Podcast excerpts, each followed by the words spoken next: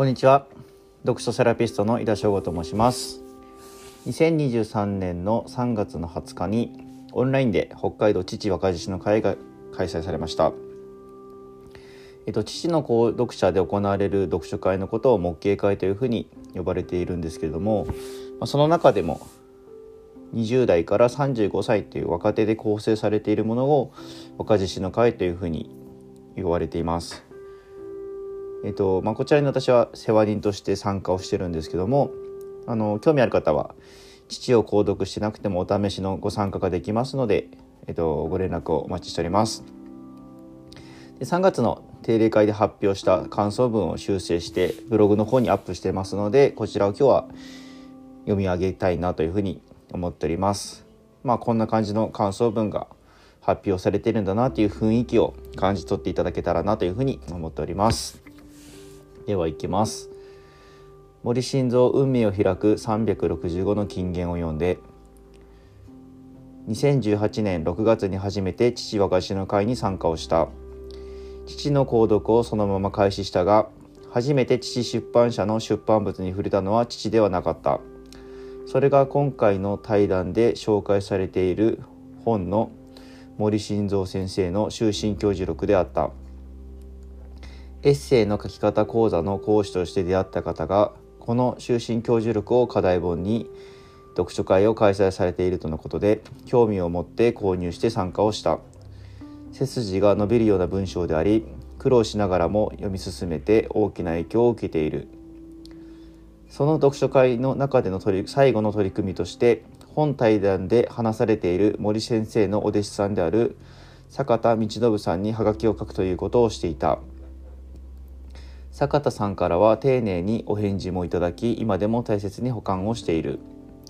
先日亡くなられたとの訃報を聞きショックを受けた。ご冥福をお祈りしたい。自分が残した功績がどのタイミングで評価されるかはわからないところがある。芸術家のゴッホのように死後評価されるパターンもある。どのタイミングで評価されるかはわからないができることは今この瞬間生きている。間に全力を尽くすだけである。うまくいく日もあればうまくいかない日もある。森先生の一番根幹にある考えはやはり人生にどなしだと思う。今日という日がどうであれやり直しは一切聞かない。効率だけを求める人生は退屈かもしれないがどんな日を過ごそうともやり直しが効かないことを考えると花から適当に過ごしていいという考えには至らないであろう。ただいつ終わるかわからない人生で常に二度なしを意識することは難しいだろう。そこで取り入れたいと思ったのが一日は一生の縮図として考えることである。一日を区切りとして生きて今日がどういう日であったかを振り返って生きる。反省があれば明日に生かす。とてもシンプルである。寝たら自然と朝を迎えるというのは自分がまだ若いと思っている幻想なのかもしれない。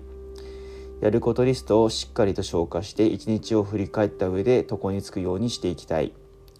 今回対談記事を読み対談記事で紹介されている本を読み再度この記事を読んだ。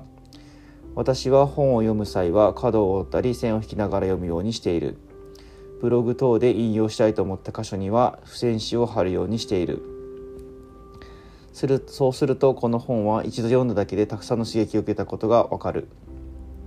人生二度なしの他にも繰り返し語られるような言葉に心に心に響く言葉に多く出会えた。一生の人間は一生のうちに会うべき人には必ず会える。しかも一瞬早すぎず一瞬遅すぎない時にというのもそれである。今自分と深く関わりのある人との出会った瞬間というのは不思議と覚えているものである。それを考えるとこれから出会う人との初めて会う瞬間というのは意識するという意識するとより良い影響を与えてくるのではないかと思う。読書会というイベントの開催や接客業をする中で一期一会を大切にしていきたいと改めて感じた。はい以上になります。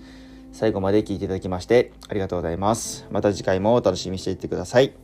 読書セラピストの井田翔吾でした。